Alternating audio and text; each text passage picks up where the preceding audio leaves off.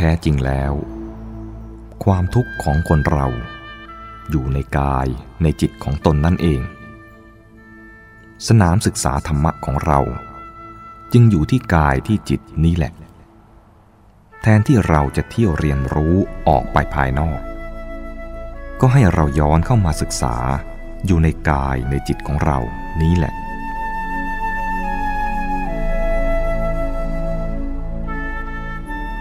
หนึ่งแด่เธอผู้มาใหม่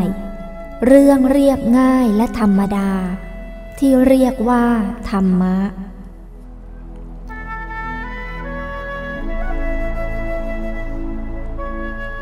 เป็นการยากที่เราจะเห็นได้ว่า ธรรมะเป็นเรื่องเรียบง่ายและธรรมดาที่สุด เพราะภาพลักษณ์ของศาสนาหรือของธรรมะที่เรารู้จักนั้น ดูอย่างไรก็ไม่ธรรมดาเลย เริ่มตั้งแต่ภาษาที่ใช้ เต็มไปด้วยภาษาบาลี มีศัพท์ที่มีความหมายเฉพาะมากมาย แค่ทำความเข้าใจศัพท์ก็ยากนักหนาแล้ว พอรู้ศัพท์แล้วลงมือศึกษาตำราจริง ๆ ก็พบความยากอีก คือธรรมะที่พระพุทธเจ้าทรงสอนไว้มีมากเหลือเกิน และตำราที่พระรุ่นหลังลงมา ท่านเขียนไว้ก็มีอีกมากมาย บางท่านพอใจที่จะลงมือปฏิบัติ ก็มีปัญหาอีกว่าสำนักปฏิบัติมีมากมาย ทุกสำนักบอกว่า แนวทางของตนถูกตรงที่สุดตามหลักมหาสติปัฏฐาน บางทีก็ทับถมสำนักอื่นหน่อยๆว่า สอนไม่ตรงทาง ความยากลำบากนี้พบกันทุกคนครับทำให้ผมต้องนั่งถามตนเองว่า เป็นไปได้หรือไม่ ที่เราจะศึกษาธรรมได้อย่างง่ายๆ โดยไม่ต้องรู้ศัพท์บาลี หรือไม่ต้องอ่านหนังสือ หรือเข้าสำนักปฏิบัติใด ๆ เลย ความจริงธรรมะที่พระพุทธเจ้าสอนไว้ เป็นเรื่องง่ายๆ ธรรมดาธรรมดา ดังที่ผู้ได้ฟังธรรมจากพระโอษฐ์มักจะอุทานว่า แจ่มแจ้งนักพระเจ้าข้า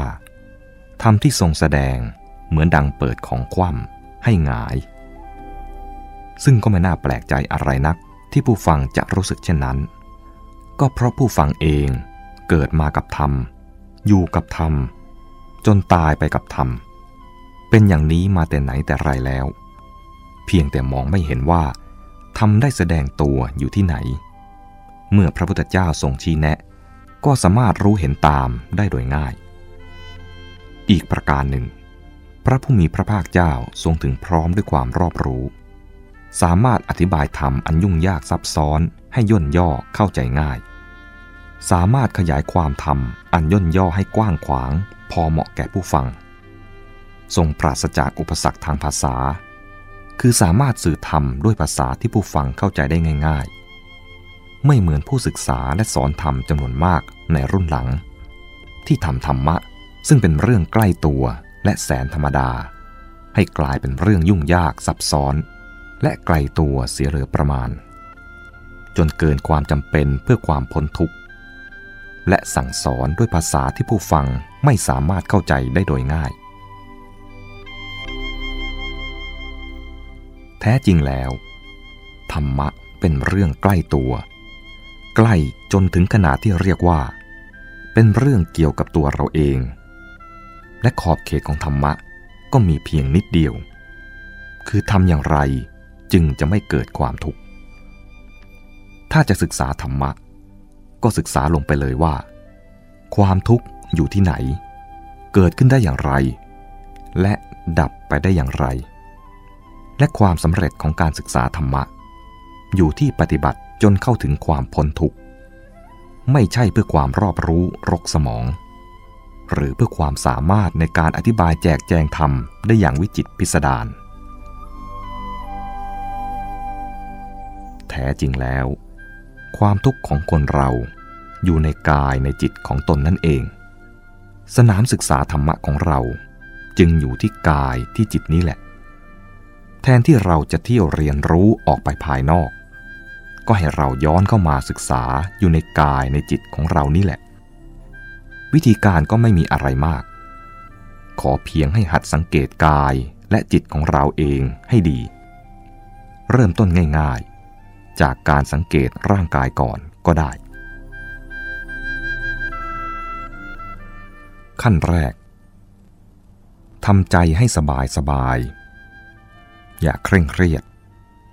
อย่าไปคิดว่า เราจะปฏิบัติธรรม แต่ให้คิดเพียงว่า เราจะสังเกตดูร่างกายของเราเอง เท่านั้น สังเกตแล้วจะรู้ได้แค่ไหนก็ไม่เป็นไร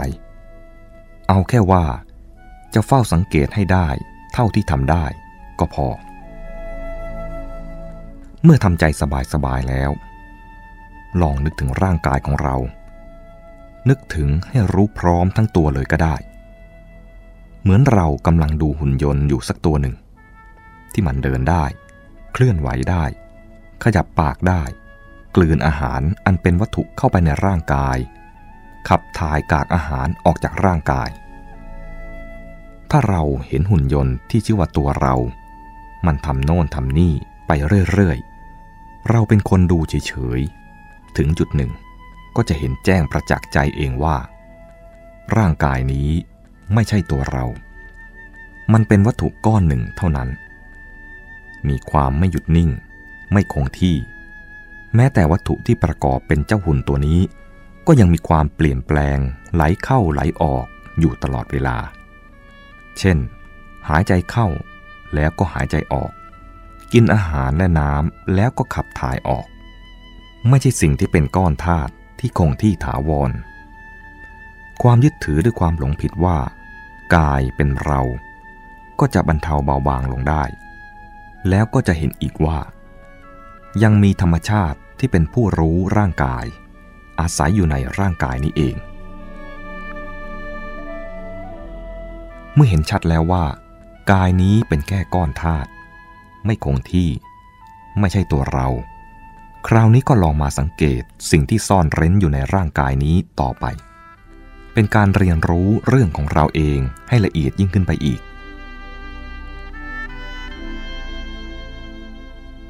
สิ่งที่แฝงอยู่ในร่างกายที่เห็นได้ง่าย ๆ คือความรู้สึกเป็นสุขบ้าง เป็นทุกข์บ้าง เฉยๆบ้าง เช่น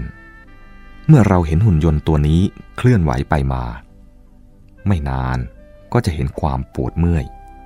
ความหิวกระหาย หรือความทุกข์อย่างนั้นอย่างนี้แทรกเข้ามาเป็นระยะระยะพอความทุกข์นั้นผ่านไปทีหนึ่งก็จะรู้สึกสบายไปอีกช่วงหนึ่ง รู้สึกเป็นสุข เช่น กระหายน้ำเกิดเป็นความทุกข์ขึ้น พอได้ดื่มน้ำความทุกข์เพราะความกระหายน้ำก็ดับไป หรือนั่งนานๆ เกิดความปวดเมื่อย รู้สึกเป็นทุกข์ พอขยับตัวเสีย ก็หายปวดเมื่อย รู้สึกว่าทุกข์หายไป คือรู้สึกเป็นสุขบางคราวมีความเจ็บไข้ได้ป่วย ก็จะรู้ความทุกข์ทางกายได้ต่อเนื่องยาวนานขึ้น เช่น เกิดปวดฟันติดต่อกันนานๆ เป็นวันๆ ถ้าคอยสังเกต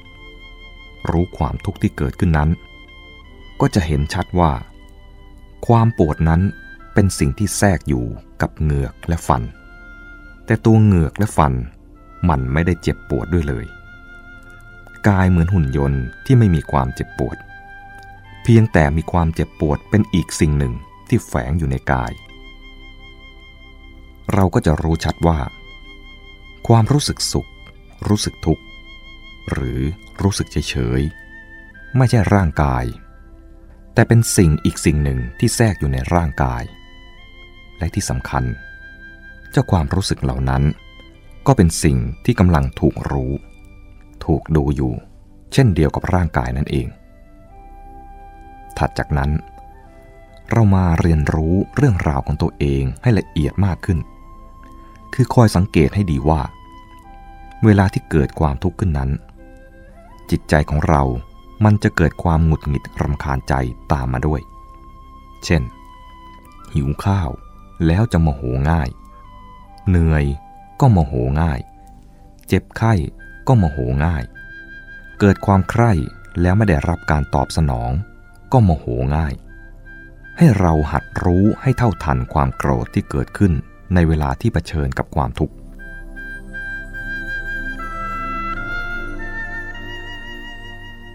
ในทางกลับกัน เมื่อเราได้เห็นของสวยงาม ได้ยินเสียงที่ถูกใจ ได้กลิ่นหอมถูกใจ ได้ลิ้มรสที่อร่อย ได้รับสิ่งสัมผัสร่างกายที่นุ่มนวลมีอุณหภูมิพอเหมาะ ไม่ร้อนหรือหนาวเกินไป ได้คิดถึงสิ่งที่พอใจ เราจะเกิดความรักใคร่พึงพอใจในสิ่งที่ได้เห็น ได้ยิน ได้กลิ่น ได้รส ได้สัมผัส และได้คิดนึกนั้น ก็ให้เรารู้เท่าทันความรักใคร่พอใจที่เกิดขึ้นนั้น พอเรารู้จักความโกรธหรือความรักใคร่พอใจแล้ว เราก็สามารถรู้จักกับอารมณ์อื่น ๆ ได้ด้วย เช่น ความลังเลสงสัย ความอาฆาตพยาบาท ความหดหู่ใจ ความอิจฉาริษยา ความคิดลบหลู่ผู้อื่น ความผ่องใสอิ่มเอิบของจิตใจ ความสงบในจิตใจเป็นต้น เมื่อเราเรียนรู้อารมณ์ หรือความรู้สึกเหล่านี้มากขึ้นมากขึ้น เราก็จะเริ่มรู้ว่า ความจริงแล้ว อารมณ์ทุกอย่างนั้นไม่คงที่ เช่นเมื่อโกรธ และเราก็รู้อยู่ที่ความโกรธนั้น ก็จะเห็นระดับของความโกรธ เปลี่ยนแปลงอยู่ตลอดเวลา อยู่ไปอยู่ไป ความโกรธก็ดับไปเอง และไม่ว่าความโกรธจะดับหรือไม่ก็ตาม ความโกรธก็เป็นแค่สิ่งที่ถูกรู้ ไม่ใช่ตัวเรา ไม่มีเราอยู่ในความโกรธ แม้อารมณ์อื่นๆ ก็จะเห็นในลักษณะเดียวกับความโกรธนี้ด้วย ถึงตอนนี้เราจะรู้ชัดว่า ร่างกายก็เป็นแค่หุ่นยนต์ตัวหนึ่ง ความรู้สึกสุขทุกข์ และอารมณ์ทั้งหลายก็เป็นสิ่งที่ถูกรู้ ไม่ใช่ตัวเรา เมื่อหัดสังเกตเรียนรู้จิตใจตนเองมากขึ้น คราวนี้ ก็จะเห็นการทำงานของจิตใจได้ชัดเจนขึ้นเรื่อยๆ จนรู้ความจริงว่า ความทุกข์เป็นเพียงสิ่งที่มีเหตุทำให้เกิดขึ้นเป็นคราวๆเท่านั้น เราจะพบพลังงาน หรือแรงผลักดันบางอย่างในจิตใจของเรา เช่น พอเห็นผู้หญิงสวยถูกใจ พอจิตใจเกิดความรู้สึกรักใคร่พอใจแล้ว มันจะเกิดแรงผลักดันจิตใจของเรา ให้เคลื่อนออกไปยึดเกาะที่ผู้หญิงคนนั้นทำให้เราลืมดูตัวเอง เห็นแต่ผู้หญิงคนนั้นเท่านั้น เรื่องจิตเคลื่อนไปได้นี่ ถ้าเป็นคนที่เรียนตำราอาจจะงงงแต่ถ้าลงมือปฏิบัติจริง จะเห็นว่า ความรับรู้มันเคลื่อนไปได้จริง ๆ ตรงกับที่พระพุทธเจ้าท่านพูดเรื่องจิตเที่ยวไปได้ไกล ไม่มีคลาดเคลื่อนแม้แต่คำเดียว หรือเมื่อเราเกิดความสงสัยในธรรม ว่าเราควรปฏิบัติอย่างไร ก็จะเห็นแรงผลักดันที่บังคับให้เราคิดหาคำตอบ จิตใจของเราเคลื่อนเข้าไปอยู่ในโลกของความคิด ตอนนั้นเราลืมดูตัวเราเอง จ้าหุ่นยนต์นั้นก็ยังอยู่ แต่เราลืมนึกถึงมัน ก็เหมือนกับว่ามันหายไปจากโลก ความรู้สึกต่างๆ ในจิตใจเราเป็นอย่างไร เราก็ไม่รู้ เพราะมัวแต่คิดหาคำตอบในเรื่องที่สงสัยอยู่นั่นเอง หัดรู้ทันจิตใจตนเองมากเข้า ไม่นานก็จะทราบด้วยตนเองว่า ความทุกข์เกิดขึ้นได้อย่างไร ความพ้นทุกข์เกิดขึ้นได้อย่างไร สภาพที่ไม่ทุกข์เป็นอย่างไร สภาพจิตใจมันจะพัฒนาของมันไปเองทุกอย่าง ไม่ต้องไปคิดเรื่องฌานเรื่องยาน หรือเรื่องมรรคผลนิพพานใด ๆ ทั้งสิ้น ถึงตรงนี้ อาจจะพูดธรรมะไม่ได้สักคำแปลศัพท์บาลีไม่ได้สักตัว แต่จิตใจพ้นจากความทุกข์ หรือมีความทุกข์ ก็ทุกไม่มาก และไม่นานผผมเขียนเรื่องนี้ขึ้นเป็นของฝากสำหรับผู้เริ่มสนใจจะศึกษาธรรมะ เพื่อบอกว่า ธรรมะ เป็นเรื่องธรรมดาธรรมดา เป็นเรื่องของตัวเราเอง และสามารถเรียนรู้ได้ไม่ยากหนักด้วยตนเอง อย่าพากันท้อถอยเสีย เมื่อได้ยินคนอื่นพูดธรรมะ แล้วเราฟังเขาไม่รู้เรื่อง เราไม่ต้องรู้อะไรเลยก็ได้ รู้แค่ว่าทำอย่างไรเราจะไม่ทุกข์ก็พอแล้ว เพราะนั่นคือใจความทั้งหมดของพระพุทธศาสนา ซึ่งจำเป็นที่คนคนหนึ่งควรจะเรียนรู้ไว้